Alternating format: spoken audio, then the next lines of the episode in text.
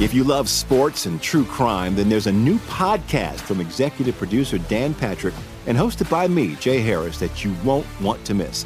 Playing Dirty Sports Scandals. Each week, I'm squeezing the juiciest details from some of the biggest sports scandals ever.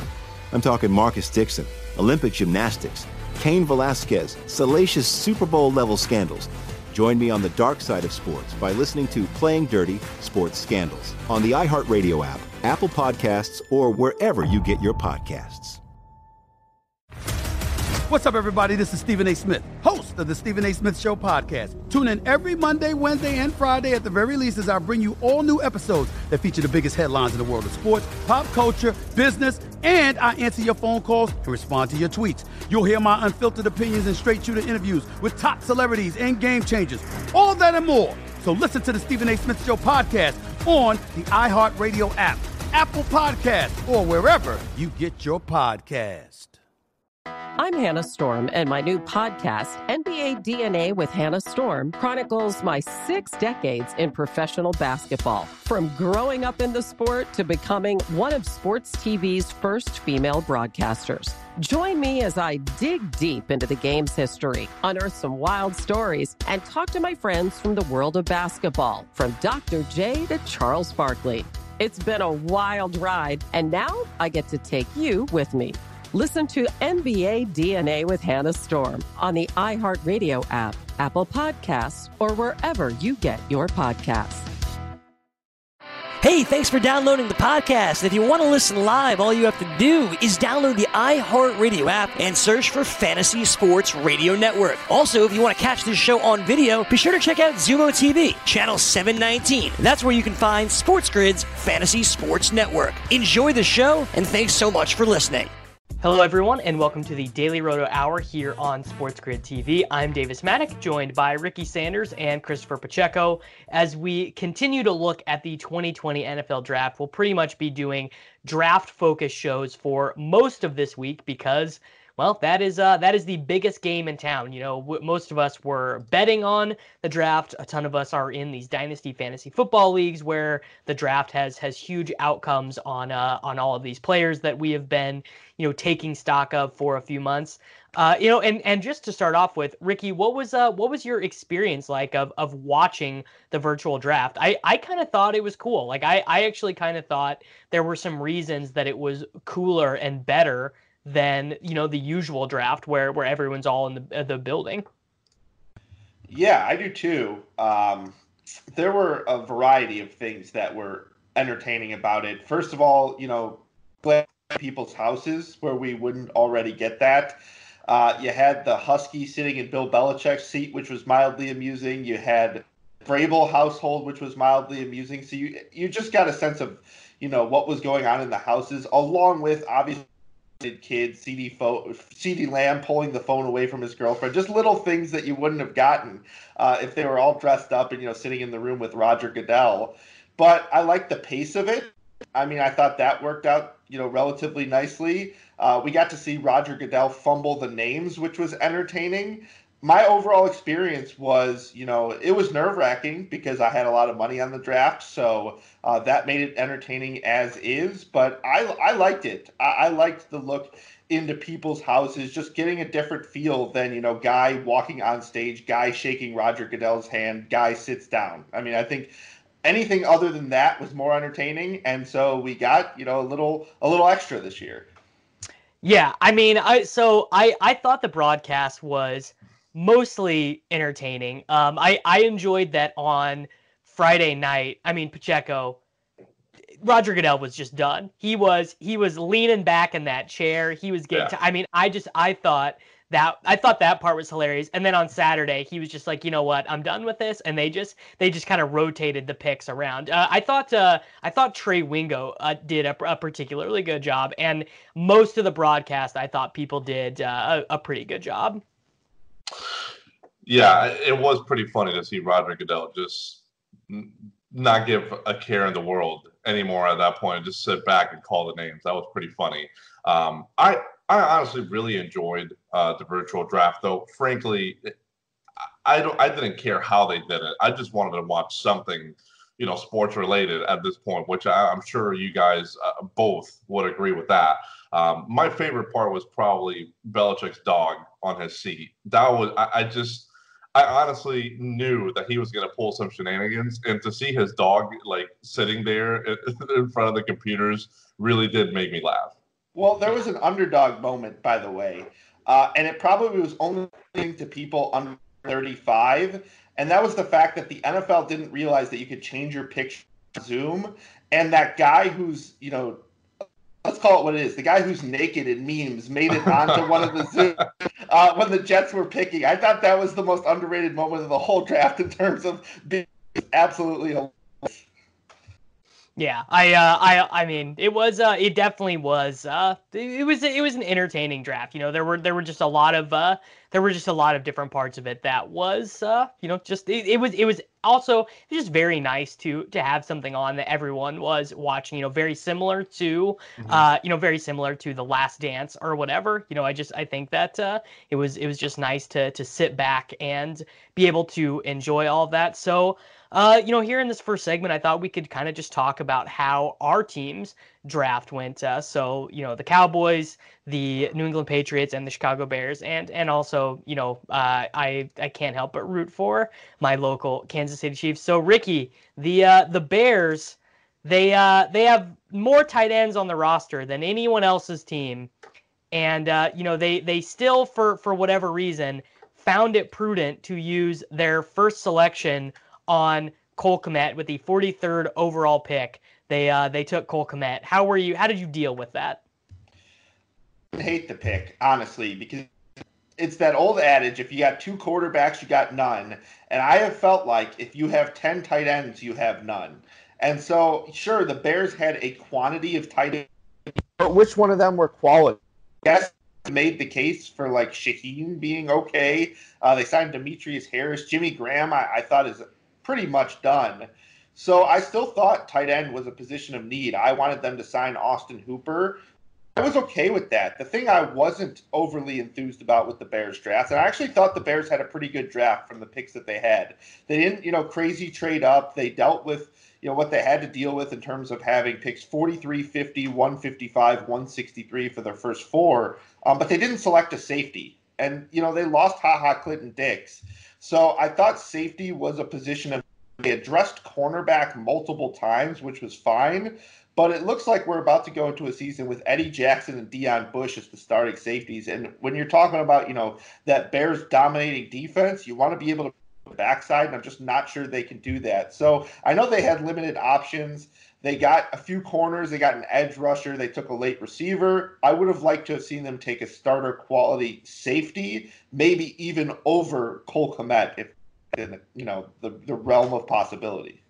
Yeah, I mean there were there were a lot of safeties available in this draft, right? So we had um, Grant Delpit and Xavier McKinney. There was Antoine Winfield Jr.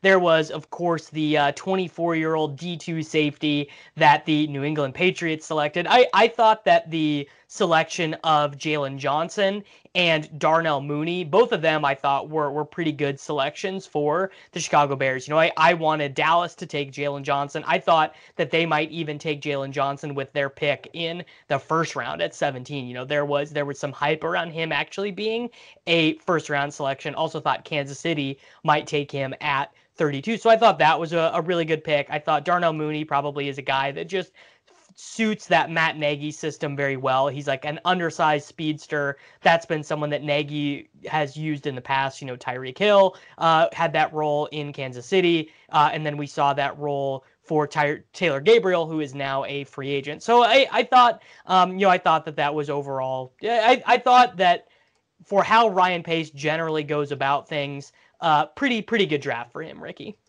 Yeah, this was one of the better drafts. I mean, there was no Trubisky, there was no Kevin White. Um, again, I think the one regret is instead of Cole Kmet taking a safety, and I think you could have found a tight end at, at 155 instead of an edge rusher, which which was also fine. I mean, I'm, I'm not knocking that. That's one of the Bears' strengths, however. So it was a little bit of overkill. I just the one regret is is the starting safeties. All right. Pacheco, your your New England Football Patriots. They uh they had themselves they had themselves draft. They take uh, Yeah. Kyle Dugger, the safety from Lenoir-Rhyne, 24 years old, played in college for six seasons, applied for uh, some medical hardships, I believe, in there. Seems like uh like quite a a freak athlete, but uh, you know what are what are what are what are we gonna do? What what are we supposed to do here with this Patriots draft? I mean, how did you feel when they Yeah. took the D two safety in the second round? Um, you know, I didn't feel great. I'll be honest, I didn't feel great. Um, I, I always struggle with the Patriots and, and their drafting, you know, because they've been such a successful franchise, and, and Bill Belichick is such a great head coach that it's it's difficult, you know, for you to sit there and, and pick them apart and, and pick away at their deficiencies. But I'm sorry, drafting is just not one of their strong suits. Uh, I don't, I don't, I really don't believe it ever has, especially on the on the offensive side of things. Uh, they just don't seem to have it figured out, and so I, I always go into these drafts, uh, honestly expecting the worst. Uh, this draft, I, I didn't think it was bad. Uh, okay, I mean, I, I know they took uh, that's that safety in, in the second round. Uh, they didn't end up taking the tight ends that I wanted, and I think that's probably what it comes down to. Even though, you know, tight end was a really weak group uh, this season, I thought Cole Kmet was the one that stood out the most from that group. Uh, even then, his college production, you know, wasn't anything incredible. I, I just thought he was better than you know the, the Devin Asiasis of the world, uh, which they selected in the third round. Uh, and then, of course, uh, it comes out that Asiasi's like biggest weakness is uh, blocking. And so, if if he doesn't improve that, it's going to be difficult for him to be a you know an all down type of tight end. Uh, so we'll see what happens there. Defensively, I, I never really questioned that man. Uh, they, they selected Anfernee Jennings from Alabama. I love that kid. I think he's going to be a stud at the NFL level, um, an edge rusher for Alabama. I, I thought he was great at the college football level, and he really stood out to me as a guy that could come into the NFL and dominate. So had no problems with that. Um, I had no problems from the the edge rusher that they selected from Michigan either. I mean, really, I didn't really have any problems with any other draft picks. I just I wished that they selected Kmet with that second round pick, and obviously they they viewed that as an overpay, and they didn't select him a- as a result. Um, Dugger does look like a, a freak, as you mentioned, Davis, Right. an athletic freak. Um, so maybe he does pan out, but I, I thought it was a little bit of a reach as well. You know, I, I don't understand why you have to select them in th- in that. Pick I mean, I- I- you very I well just- could have them later. you you can't no one is going to be able to convince me that it was good to take Kyle Dugger over Grant Delpit. Like Grant Delpit played for he played against NFL players every game Yeah. of his career. He he played at LSU against, you know, future NFL players just all the time. Like I just I do not I do not understand what uh what, you know, I just I don't understand really what was going on there. Um so did you want them to take a quarterback, Pacheco? Were you were you disappointed that they they leave this draft? You know, not not only without Jalen Hurts, not only without they they just didn't bring anybody in at all. Just just just absolutely no one. Like I I, I thought that was weird. It, like okay, so so even if you say Jalen Hurts, uh, Jordan Love, whatever, those aren't those aren't our guys. I mean, I don't know if you're going to be able to convince me that they shouldn't have taken Jake Eason, Jake Fromm, uh, uh, the kid from FIU. I mean, you you your quarterback room is Jarrett Stidham, Brian Hoyer. You don't even have a third quarterback. How how do they not take Anthony Gordon in the seventh round even? So I yeah, so the other uh, player that I really wanted them sol- to select in the second round was uh, was Jalen Hurts with that 37th uh, 37th pick, um, which clearly they they didn't, and then Hurts went uh, in in the 53rd pick, uh, I believe. Um, you know, if it was honestly, Davis, if it wasn't Hurts.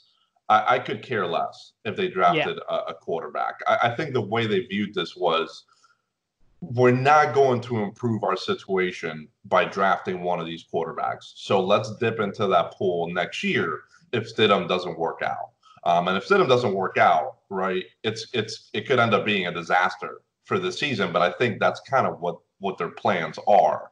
Um, Brian Hoyer is is not an, an NFL starting quarterback at this point in his career. So if Stidham doesn't work out, they're they're kind of done for this season. And I hope that if they realize their season is over, that they actually tank. And I, I just don't know if they're going to go in that direction. So it's, it's going to be really interesting to see what they do. I wasn't honestly after Hurts went, I was like, you know what, whatever. You know, that was our that was my guy. Uh, none of these other guys are my guys. Um, I don't really see a need for them, and and I think they they kind of viewed it similar. They're, they're not going to improve their room, so why select one?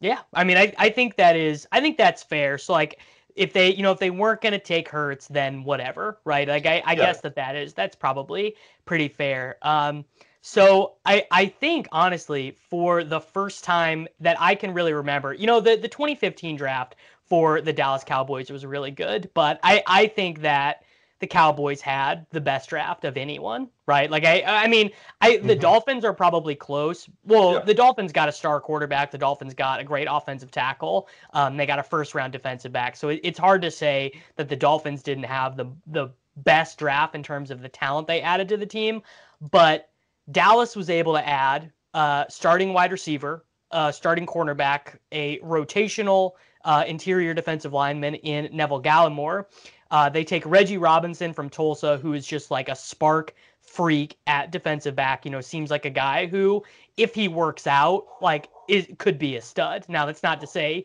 he's for sure going to work out or anything, but I think the biggest steal for Dallas was this uh, Tyler Biadasz from Wisconsin, who was like a, a, basically a projected first round pick in a bunch of mock drafts last year and I guess he had, you know, he had some medical issues this year. Uh, but but pretty much, if you were able to find, um, you know, Wisconsin defensive lineman Pacheco, like Wisconsin defensive linemen, th- those guys just go to the NFL and are great, right? They mm-hmm. they just churn out offensive linemen. So so as a fellow NFC fan, Ricky, are you watching the Dallas Cowboys draft as as you know, Jerry's just out there on his super yacht heading heading up this draft. What are, what are you thinking as Dallas runs through this draft? Yeah, what I'm thinking is you got the owner being the general manager and just crushing, and you keep bringing in general manager after general manager with the Bears, and there have been some less than enthusiastic performances. So I'm not really sure what to make of it. I think the Cowboys had to be one of the best handful of drafts, no doubt. In fact, I think I would top three very safely. Miami's got to be up there uh, for sure. I mean, every pick was like a guy who I thought had fallen further than they should have, basically, until basically round seven, because Ben DiNucci was not some. You know, I don't think uh, they were. I'd, I'd literally, I'd literally never heard of him. Yeah, yeah. Like, I mean, yeah. he's a guy, but every single other player was, you know, 10, 15 spots higher on, on a lot of draft boards. I mean, CeeDee Lamb uh, legitimately could and should have been uh, the first receiver off the board. You know, Trevon Diggs. I think he's a guy who's kind of scheme specific, but fits the Dallas Cowboys scheme. They the, the Cowboys just crushed it. And by the way, going back to the Patriots for a second. Uh, Pacheco, I'm wondering how you're feeling about no Jameis Winston now that they took two guys, by the way, yeah. with question with questionable. Justin Rohrwasser was a guy getting his tattoo removed that supposedly uh, signifies white supremacy. And they signed Jeff Thomas, who was a guy who was probably like a fourth round grade, but had some off the field issues. Seems to be a Patriots thing. And then they yeah. don't sign Jameis Winston, you know, who had, I guess his worst was stealing lobster. um, I mean, I, I don't like it, and I, I, also want them to to go into the Cam Newton market and and be able to you know to to get them. But I clearly uh, these guys want to go cheap at quarterback. Um, they, they don't feel like it's it's gonna. I mean, they just they team, just must be looking at the NFL right now, and they the the Patriots I think have to be saying we're not gonna win this year, and yeah. not only are we not going to win this year, there might not even be a season. There might not even be a full season. And maybe maybe that's what Belichick's doing. Maybe Belichick yeah. is Jedi mind tricking us, you know, taking a bunch of guys who are going to be ready to play, you know, going to be available to play in 2021. And, and maybe he thinks, like, oh, there is some way that I'm going to be able to get Trevor Lawrence or Justin Fields in 2021. You know, maybe there there is a way that I can work it out. So, you know, Belichick, he he always seems to have a plan of uh, of some variety. Yeah. We can definitely say that. So we are going to go ahead and head to break real quick here on the Daily Roto Hour on Sports Grid TV. When we return, we are going to continue running through some of the biggest storylines from the 2020 NFL Draft, talk about some of our bets, and uh, you know just continue to enjoy this awesome draft discussion. DailyRoto.com. Learn from the game's best DFS players. We don't just give you premier advice, we play every day. All major sports, all year round, we never stop. Industry leading DFS tools and custom projections. And now, the DailyRoto.com Optimizer. In minutes, build and optimize lineups for cash games and tourneys. Learn from the game's best DFS players. Join DailyRoto.com. If you love sports and true crime, then there's a new podcast from executive producer Dan Patrick and hosted by me, Jay Harris, that you won't want to miss. Playing Dirty Sports Scandals. Each week, I'm squeezing the juiciest details from some of the biggest sports scandals ever. I'm talking Marcus Dixon, Olympic gymnastics, Cain Velasquez, salacious Super Bowl level scandals. Join me on the dark side of sports by listening to Playing Dirty Sports Scandals on the iHeartRadio app, Apple Podcasts, or wherever you get your podcasts. What's up, everybody? This is Stephen A. Smith. When I'm not at my day job, First Take, you can find me in my studio hosting the Stephen A. Smith Show podcast. Tune in every Monday, Wednesday, and Friday, at the very least, as I bring you all new episodes that feature the biggest headlines in the world of sports, pop culture, business, and politics. You'll hear my unfiltered opinions on those nauseating Cowboy fans, the chaos in Washington, D.C., and trending topics on social media, as well as my straight shooter interviews with top celebrities and game changers. And I occasionally give out love advice. Yes, it's true. If you want to know my true feelings about something, I'll give it to you straight. So, listen to the Stephen A. Smith Show podcast on the iHeartRadio app, Apple Podcasts, or wherever you get your podcast. I'm Hannah Storm, and my podcast, NBA DNA with Hannah Storm, digs deep into the history of professional basketball, along with my own as one of the first female sportscasters. Now let's get you up to speed on what else happened around the NBA today. We talked to all sorts of people I interacted with, from Dr. J to Charles Barkley and recap iconic moments. Yes, he's got it. He here he comes.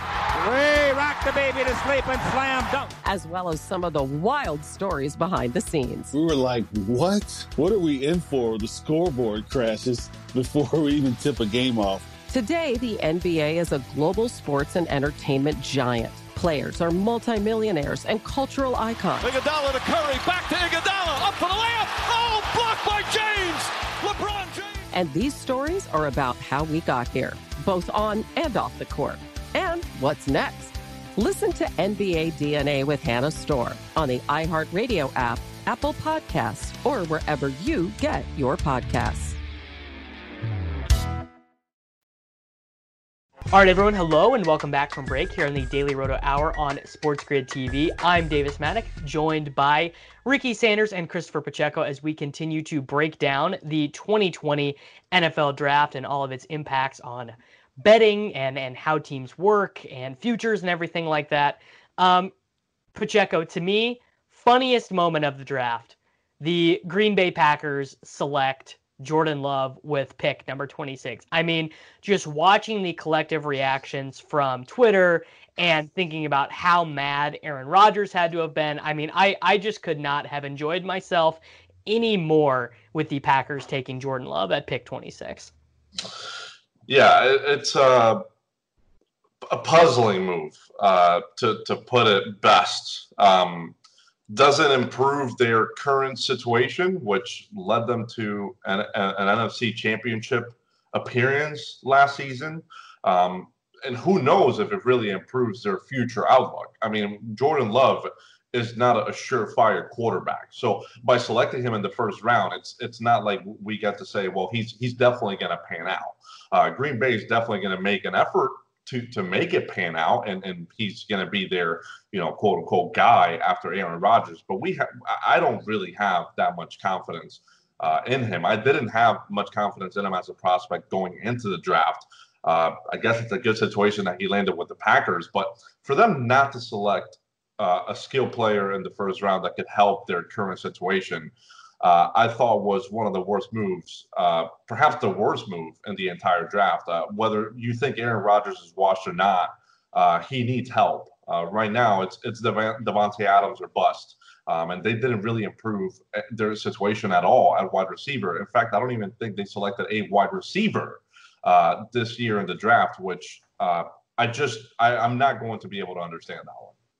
They did not select a wide receiver. They selected Josiah Deguara from Cincinnati with the 94th pick. Uh, he's a tight end, but well listed as a tight end, but he's actually kind of more of like a fullback, H back style player. And I think the point that you make is correct. Where like so even if you think Aaron Rodgers is washed, you're paying him a ton of money. Your easiest path to winning a championship, to playing really well as the Green Bay Packers, is not going to be through drafting a rookie quarterback, paying him good money, you know, paying him pick 26 money, mm-hmm. and paying Aaron Rodgers all that money. Your best path is going to be for Aaron Rodgers playing well, for Aaron Rodgers to be supported, and uh, you know, it just it using the first round pick when you already have a quarterback that you're paying a ton of money on your roster, it it's not an efficient use of resources. I think it's very different than what the Eagles did in selecting Jalen Hurts with the um, you know, when when they selected Jalen Hurts with the uh, 52nd overall pick. You know, I, I think that those things are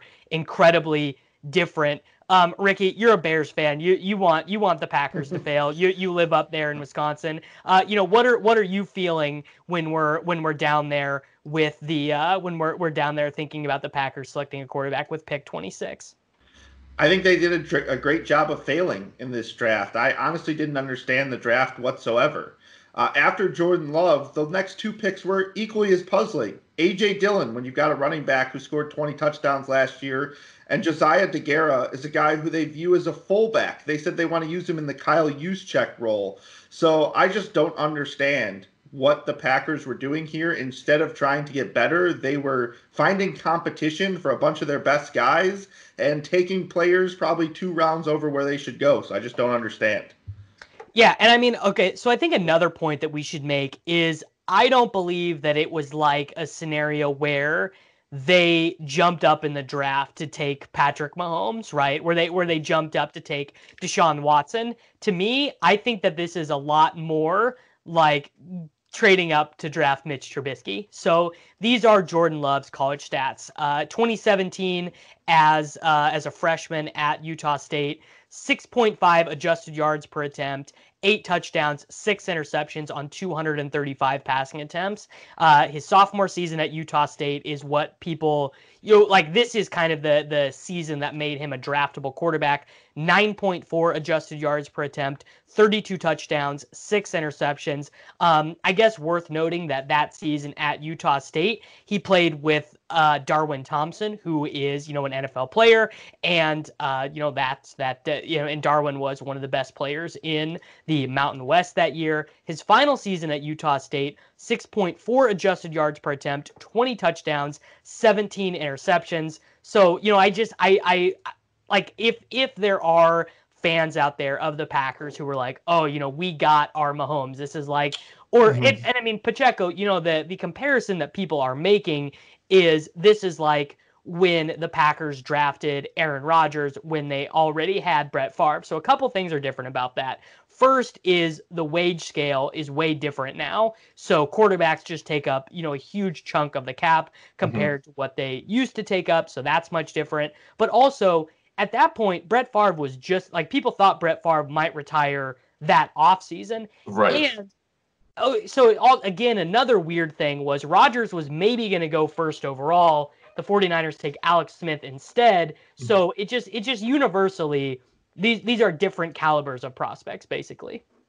Uh, very worlds apart, uh, different type of prospects, and it's it's also not a Carson Wentz situation either, right? Like Wentz averaged uh, an 8.4 yards per attempt uh, at a, I believe, a D2 school uh, as well in, in college.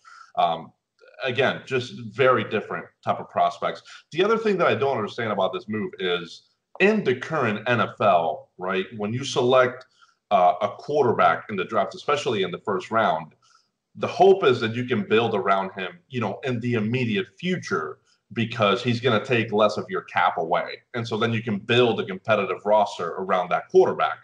Well, this one doesn't make any sort of sense in the current NFL because now you're paying Aaron Rodgers all this money, and then then you're going to pay uh, Jordan Love as well. For what, really? Uh, if Rodgers is going to be your starting quarterback for the next three to four years, you just kind of wasted one of the the biggest efficiencies right now in, in the NFL draft. So I, I, don't understand it from that standpoint either. And maybe it's it's just it's not supposed to make sense, right? The move is just it's puzzling in general. All right, so now we uh we we should talk about the other quarterback that people were were sort of upset that he went so early. Ricky Jalen Hurts goes at pick 52 to the Philadelphia Eagles. Um, I have to say I view this This selection favorably for a couple reasons. Uh, first reason being I have never been the biggest Carson Wentz guy. I think that there are a couple different issues with Carson Wentz. One of them being durability. So if you look at uh, you know if you look at Carson Wentz's pro career, he has missed a ton of time. Obviously, they won the Super Bowl uh, with with Nick Foles. In fact, um, the only year that Carson Wentz played a full season was his first year and last year for the Philadelphia Eagles. Um, and then you know, had uh, not a particularly great playoff game. So, how are you thinking about the Jalen Hurts selection at 52 for the Philadelphia Eagles? Because it's later, it's better than the Jordan Love signing. And we would talked about Hurts and how he could fit into the NFL. He could be a nice gimmick quarterback until the Eagles figure out what they're doing. Like then they have the option that if Jalen Hurts looks like he's legitimate, he could be the guy. You know, especially if Wentz continues to suffer injuries, or if you know they improve this wide receiver core and Wentz can't make it work, they could move to Hurts. Or if Wentz is working, they could just keep going with you know using him in a Taysom Hill role. So I think it just gives them options.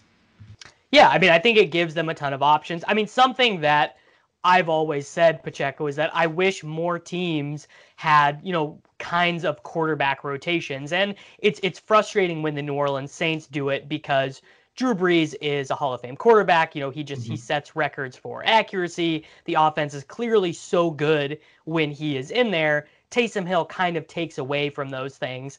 Um, right. and maybe maybe that is maybe that is me just not understanding uh, how good Taysom Hill is. You know, maybe maybe the the analytics inside the Saints organization, maybe maybe they have you know way better stuff, you know, way better math on how Taysom Hill impacts scoring than I do. Um, but I, I just I love the idea of Jalen Hurts being uh, a rotational quarterback for the Eagles. I and and even more than that, can you really have too many good quarterbacks? Like let's say Jalen Hurts tears up the preseason, and then Carson Wentz gets hurt in Week Four, has to take two weeks off. Jalen Hurts is really good in both of those games. Like, are you telling me you can't trade Carson Wentz and or Jalen Hurts for like way more than you paid for them in the first place? Like, I think you get you'll get better return on quarterback than any other position. Yeah, I think I agree with you uh, from that standpoint, Davis. I think this is a very easy decision uh, for the Eagles. Last season, while they were trying to be competitive and, and make a playoff run, once Carson Wentz went down, their backup quarterback was, drumroll please, Josh McCown, who was a literally shouldn't have been playing at the NFL level, and he was thrown in there because they had no other choice.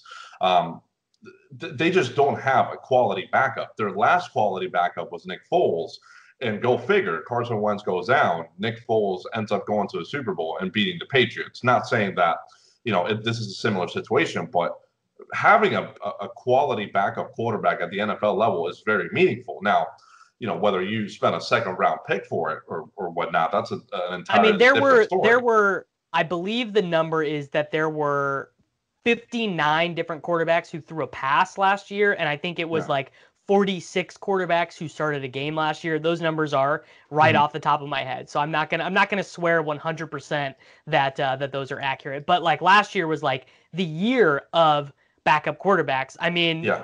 Ricky, your team, your team's paying, oh, well, was paying Chase Daniel a ton of money to be their backup quarterback and even bench Trubisky at some point. Like if if instead of you know paying like instead of trading for Nick Foles, if they took Jalen Hurts with the I think they picked at 50 and at mm-hmm. 46. I mean, if they had if they had selected Jalen Hurts instead. How are you feeling about that?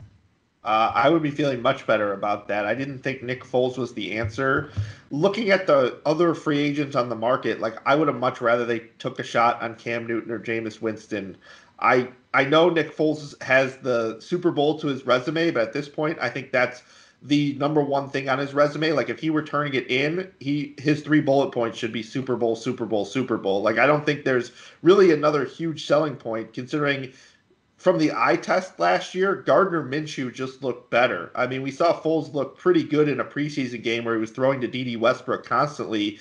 Gets hurt, comes back, and Minshew was just flat out outperforming him. So I don't know why he was the guy other than his past relationship with Matt Nagy. Matt Nagy, in fact, convinced him to come back to football when he was thinking of quitting, which for some reason Matt Nagy has viewed as a positive all these years. When to me, you know, the fact that the guy wanted to quit was potentially a negative unless it was, you know, for his physical health, in which case I can understand.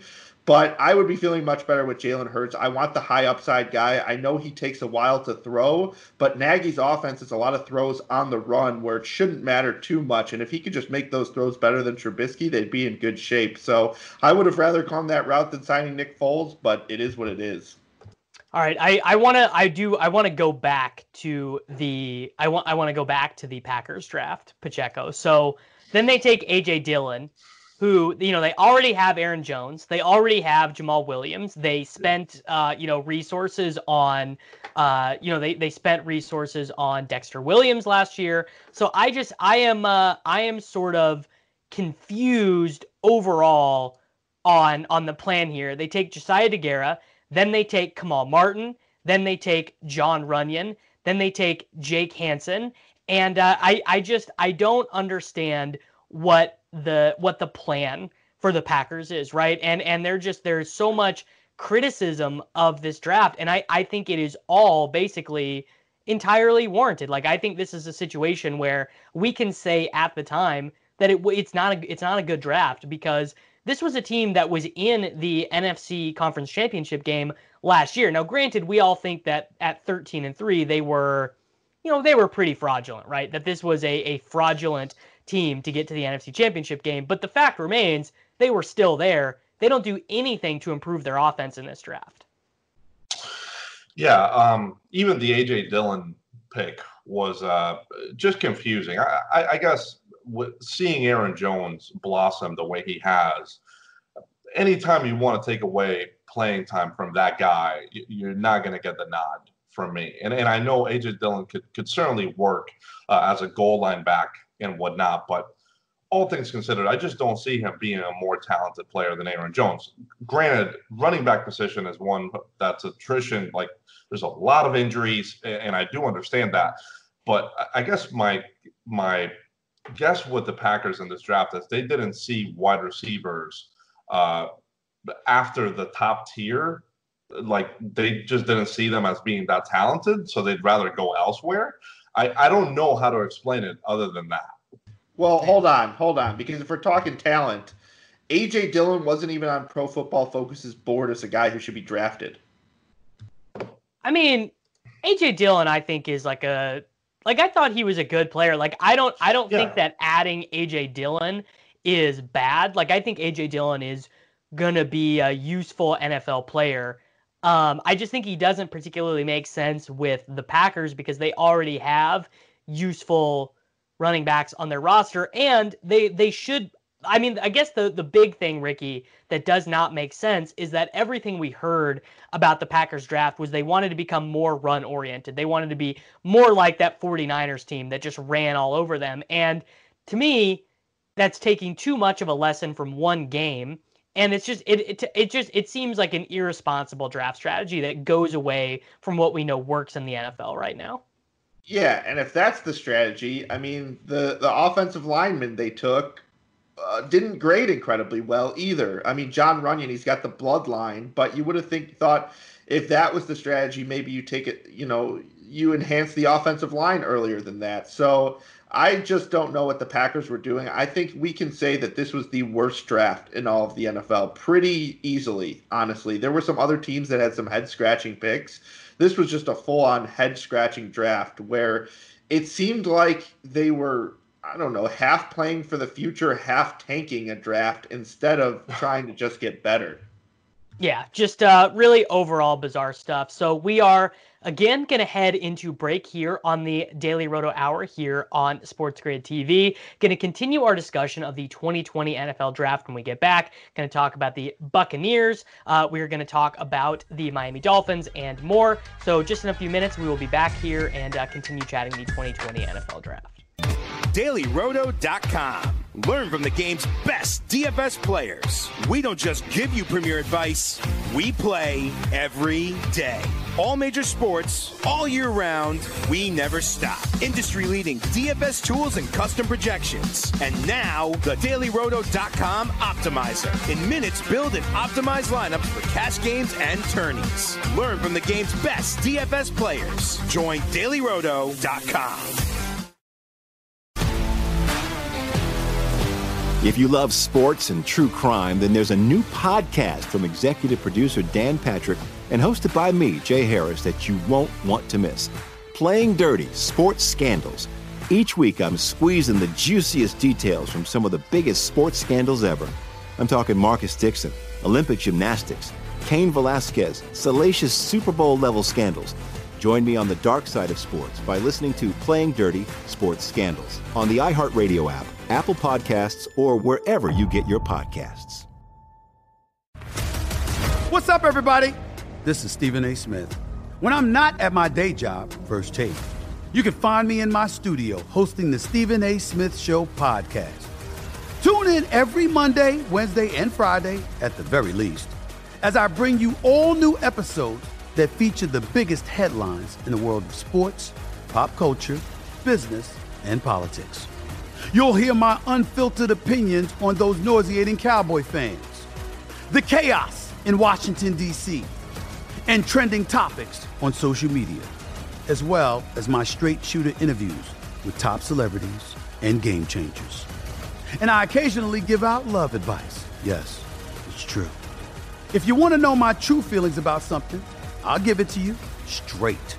So listen to the Stephen A. Smith Show podcast on the iHeartRadio app, Apple Podcasts, or wherever you get your podcast.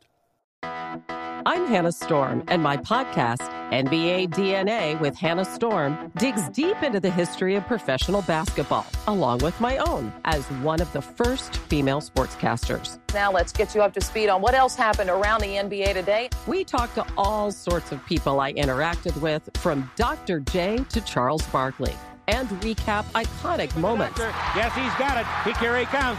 Way rock the baby to sleep and slam dunk. As well as some of the wild stories behind the scenes. We were like, what? What are we in for? The scoreboard crashes before we even tip a game off. Today, the NBA is a global sports and entertainment giant. Players are multimillionaires and cultural icons. Iguodala to Curry, back to Iguodala, up for the layup. Oh, blocked by James. LeBron James. And these stories are about how we got here, both on and off the court. And what's next? Listen to NBA DNA with Hannah Storm on the iHeartRadio app, Apple Podcasts, or wherever you get your podcasts. All right, everyone, hello, and welcome back to the Daily Roto Hour here on Sports Grid TV. I'm Davis Mattek, joined by Ricky Sanders and Christopher Pacheco. So we continue running through the 2020 NFL Draft as we will be doing all week here on the show. So we have uh, we've talked about the Packers, we've talked about the Eagles. Um, I think we need to talk about the Tampa Bay Buccaneers draft now, Pacheco. They uh they are all in on Tom Brady. They are all in on making the passing game better. They are all in on finding ways for things to be better and easier for Tom Brady. So they get Tristan Wirfs with their first selection. Uh, they get what I think seemed like a steal in Antoine Winfield Jr. Uh, as I believe the second safety off the board. Uh, don't quote me on that. I don't have all of the the boards pulled up right now, but that is uh, that's how I remember those things going. Um, so just again, as a as a, a lifelong Patriots fan, you're you're looking at this team go all in on Brady. How does that make you feel? Well, it's it's it's pretty awesome, and and I'm glad that they understand. Okay, we have a you know, we have Tom Brady on our roster now. Uh, he's he's not in his prime years anymore, but we're going to try to help him as much as we can and build, uh, you know, build an offense uh, around him. And I think clearly that's what the Buccaneers uh, are doing in this draft, including drafting Ke'Shawn Vaughn uh, in uh, in that first pick that they had with the second pick that they had, um, which is very meaningful, obviously, because they they add a pass catching back to that that backfield. They didn't have one. Uh, it didn't seem like Ronald Jones was the answer either. Either even though I, I think I'm, I'm, a little bit higher on on Rojo uh, than some of the industry folks. Um, but with Vaughn in that backfield, I, I, think it's it's pretty safe to say uh, that he's going to fill in as a you know kind of like that James White role, uh, where I, I, would expect them at the very least to be very involved uh, in passing downs. And so uh, I think it's I think it's a good draft for them. I think adding Vaughn uh, really solidifies their backfield a bit. All right, Ricky, let's talk Ke'Shawn Vaughn. Uh, where do you where do you think that he lines up um, relative to the uh, the rest of these rookie running backs? You know, are you are you team they're going to use him right away? He's going to be super valuable and super meaningful for the Tampa Bay Buccaneers. Like, do you think he's going to beat out Rojo? Do you think that you know Dare Ogunbowale is going to be a name that only super super fantasy nerds are going to remember, or do you think that you know, actually very similar to Ronald Jones. Ronald Jones was drafted highly by the Tampa Bay Buccaneers. A lot of people thought he was going to be great and uh, he turned out to not be very great. You know, turned out to be uh, a tough scene for fantasy football. Where are you right now? Uh, we're sitting here in late April. We are thinking about we are thinking about Ke'Shawn Vaughn. Where are we at? My opinion is he's going to play a meaningful role. Look, how people forget so quickly with Ronald Jones just how much concern there was around him. I mean, this is a guy who's had issues with pass protection, but also if you remember back to last offseason, he was having issues catching the football. There was quotes from his uh, his coordinator that he was using weird form to catch the football. Like he wasn't. I remember that. His, yeah. His two hands out, so he was having issues with that. So I don't think you know being a receiving back is ever within the range of possibilities with him. And Ke'Shawn Vaughn wasn't like a huge pass catcher in college, but I think there were enough concerns with Ronald Jones that, you know, the team went in with him last year, you know, hoping there was going to be some potential. He looked okay, but I think the team decided that they probably need to move forward elsewhere. And I think Ke'Shawn Vaughn is a guy who should play a meaningful role from day one. Would not be surprised if he outsnaps Ronald Jones, but I think Ogunbowale is going to be needed either way. I don't think you can just turn Ke'Shawn Vaughn into the James White. I'm not sure that's his skill set. A guy who caught only 28 passes last year, uh, scored one receiving touchdown. I think Ogunbowale is better suited to be their James White than Vaughn. Um, but I don't think this is going to be like a Patriots backfield where it's a three man rotation. I think one of Vaughn and Jones is going to win the competition to be the main guy. I would not be surprised if it was Vaughn. Vaughn to me is like a top 13 to 15 overall rookie in all formats, whether it's seasonal or whether it's dynasty. I think he's probably higher in seasonal. I think so. I, I, I agree with you that he should go higher in seasonal than in dynasty. And Pacheco, my reasoning for that is you know what do we what do we think the plan is for the Buccaneers after Tom Brady is gone? You know, and and you know this is a, another point that I want to talk about, which is you know this this could go more poorly for Tom Brady than people are anticipating. I I, I gave a look at Peyton Manning's Pro Football Reference page last night. Pro, Peyton Manning's second to last season in Denver, yeah. he was 38 years old. He threw for 4,700 yards, 39 touchdowns. Denver won 12 games. They they steamrolled over absolutely everybody on offense. What's funny is that actually was not their best season, right? They won the mm-hmm. Super Bowl next year in a year in which uh, Peyton Manning got benched for Brock Osweiler. Like people can say he got hurt, but what yeah. happened was he got benched he got benched for Brock Osweiler and he completely fell off the map. Now, I'm not saying Tom Brady is going to fall off the map. What my opinion is is that it is not priced into the market right now that it is possible that Tom Brady is done. I, I think people are valuing um, I believe that people are valuing that offense, Pacheco, like they are valuing um, the like peak Tom Brady essentially. Yeah. Well, no, I mean I don't think we have a, a peak Tom Brady situation anymore. Maybe I mean, maybe not peak 40. Tom Brady. Maybe 26 yeah. Tom Brady is what they think. Yeah. Well, I don't think that that's the case. Like I don't think that's what's going to happen here. But given their skilled players, I have a hard time believing Brady is going to struggle. And and given the fact that he's not a guy that throws downfield much either. Um, if if they're just able to, to tailor an offense like the one he had in New England with these skilled players, I have a hard time believing that that he's going to fail uh, in any capacity. It would really be an injury uh, more than anything uh, that that would really take him off the map.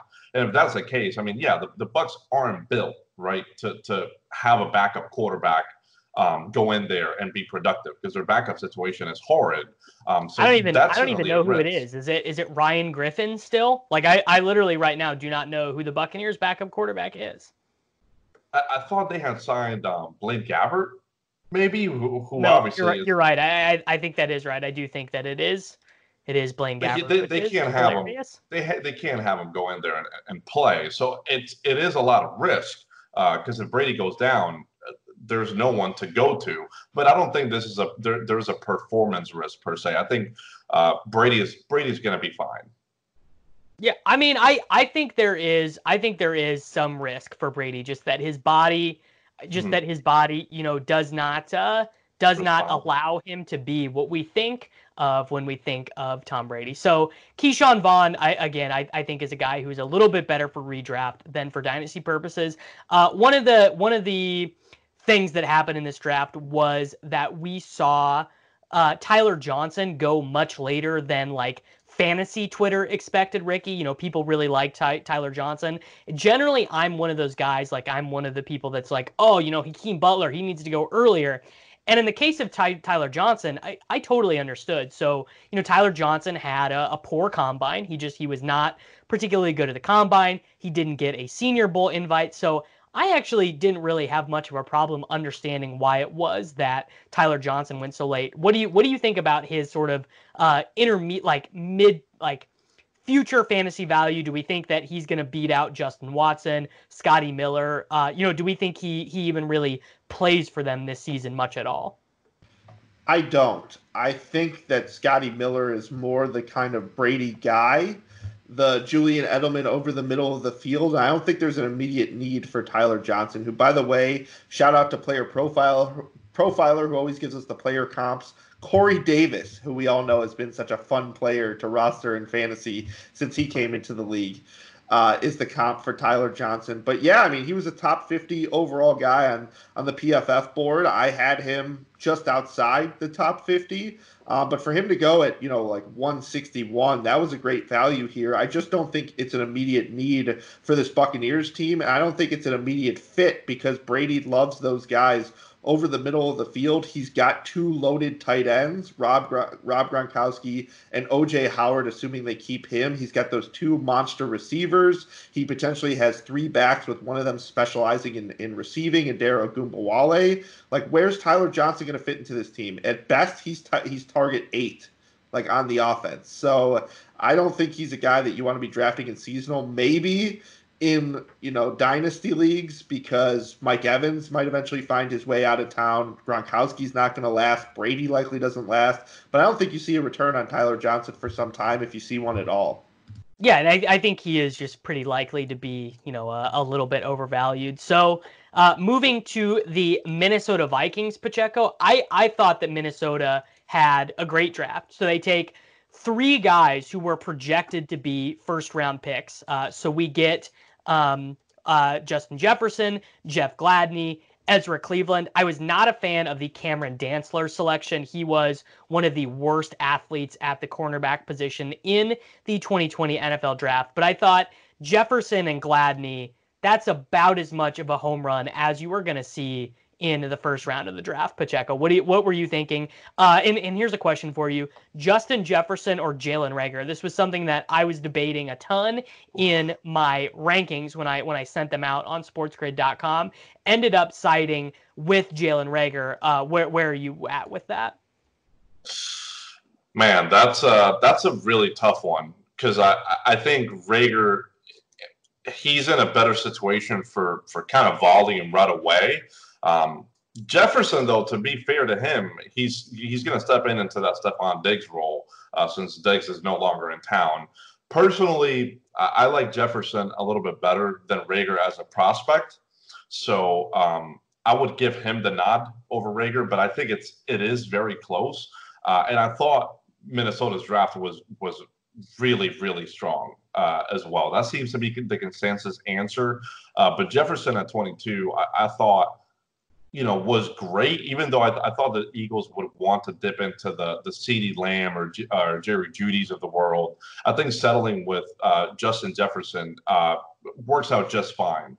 Um, Jeff Gladney was another strong pick as well. Like I, I, thought they, I thought they did pretty well, all things considered, and they had a lot of draft capital in this draft. So um, I thought they turned uh, you know, I, I thought they they turned it into a really strong draft, perhaps one of the strongest um, out there.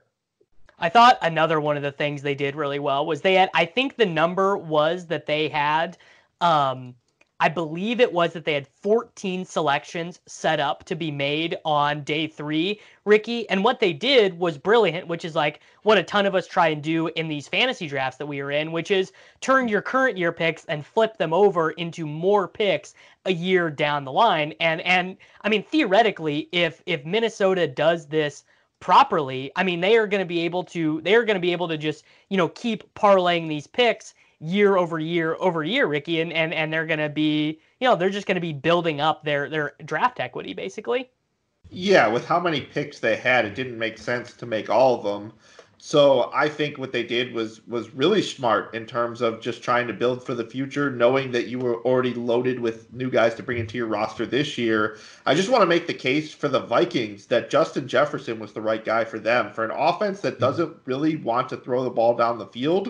Uh, I don't think Reagor was like a good fit for this offense. So the fact that he went and they were able to fall into Justin Jefferson and fill the role of the guy uh, who had just left. I mean, props to it, it was a writer from Dynasty League Football who was tweeting out player comps uh, that Justin Jefferson's some of the closest comps to him, Sammy Watkins, who is a bit of a speed guy, but Reggie Wayne uh, is a similar athletic profile to Justin Jefferson, which was an eye opener to me, and a reason that I think I'm going to be higher on Justin Jefferson than most of the most of the fantasy industry, especially in the short term. I think in terms of 2020, if the season plays, fantasy viable wide receivers from this class to me, it's easily Justin Jefferson over CeeDee Lamb. I think I like Justin Jefferson over Jerry Jeudy in year one, especially because they brought in, you know, two receivers. I think Justin Jefferson might be the most valuable fantasy rookie this year. I would take him before any of the other fantasy rookies, and I think it's just a really good fit and a guy who's built somewhat similar to Stefon Diggs, a possession receiver, which is what Diggs did. I think it's it's just a really good fit.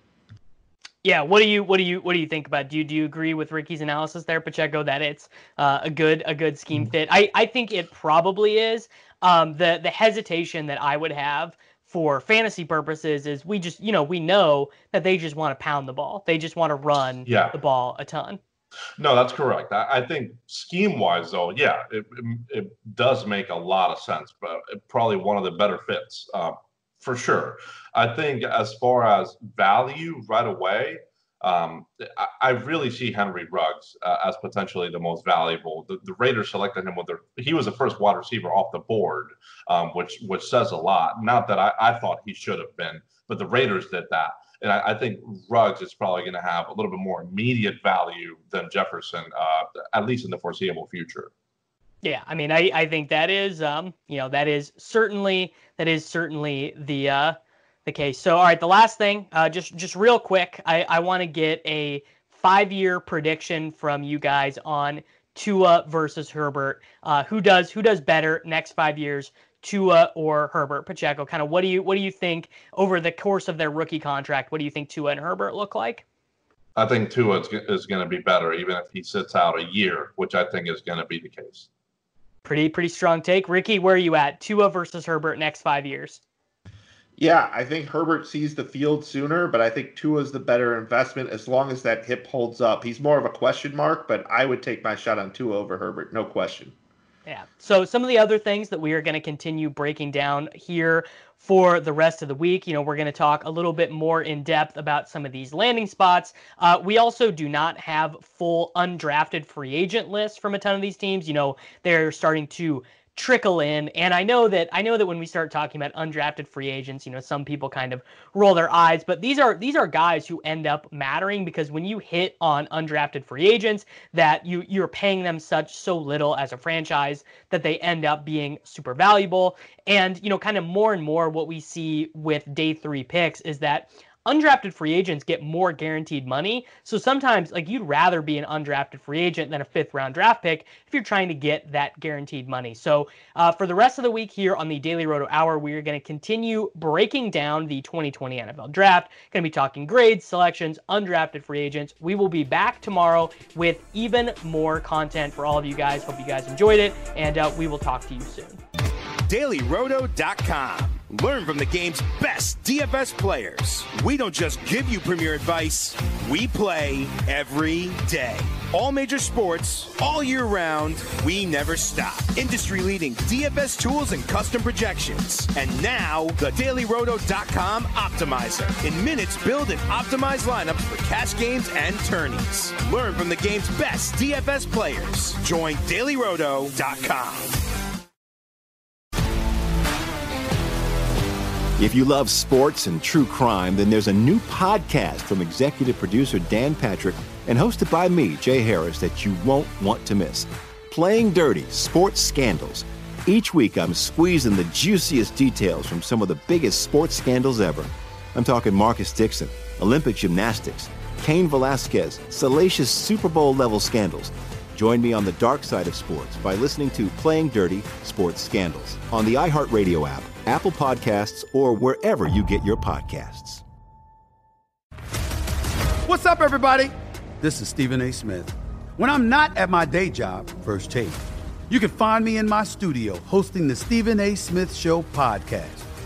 Tune in every Monday, Wednesday, and Friday, at the very least, as I bring you all new episodes that feature the biggest headlines in the world of sports, pop culture, business, and politics. You'll hear my unfiltered opinions on those nauseating Cowboy fans, the chaos in Washington, D.C., and trending topics on social media, as well as my straight shooter interviews with top celebrities and game changers. And I occasionally give out love advice. Yes, it's true. If you want to know my true feelings about something, I'll give it to you straight. So listen to the Stephen A. Smith Show podcast on the iHeartRadio app, Apple Podcasts, or wherever you get your podcast. I'm Hannah Storm, and my podcast, NBA DNA with Hannah Storm, digs deep into the history of professional basketball, along with my own, as one of the first female sportscasters. Now let's get you up to speed on what else happened around the NBA today. We talked to all sorts of people I interacted with, from Dr. J to Charles Barkley and recap iconic moments. Yes, he's got it. He here he comes. Way rock the baby to sleep and slam dunk. As well as some of the wild stories behind the scenes. We were like, what? What are we in for? The scoreboard crashes before we even tip a game off. Today, the NBA is a global sports and entertainment giant. Players are multimillionaires and cultural icons. Iguodala to Curry, back to Iguodala, up for the layup. Oh, blocked by James. LeBron James. And these stories are about how we got here, both on and off the court. And what's next? Listen to NBA DNA with Hannah Storm on the iHeartRadio app, Apple Podcasts, or wherever you get your podcasts.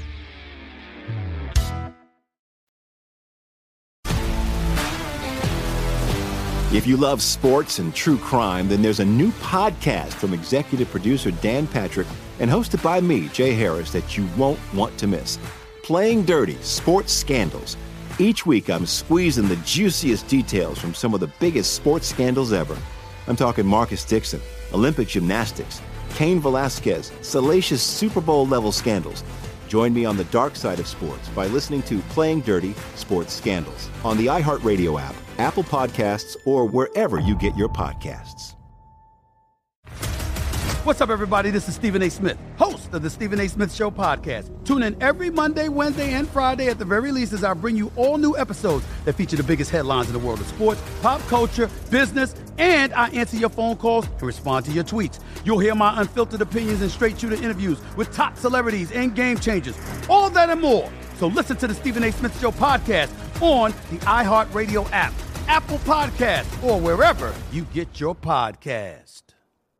I'm Hannah Storm, and my new podcast, NBA DNA with Hannah Storm, chronicles my six decades in professional basketball. From growing up in the sport to becoming one of sports TV's first female broadcasters. Join me as I dig deep into the game's history, unearth some wild stories, and talk to my friends from the world of basketball, from Dr. J to Charles Barkley.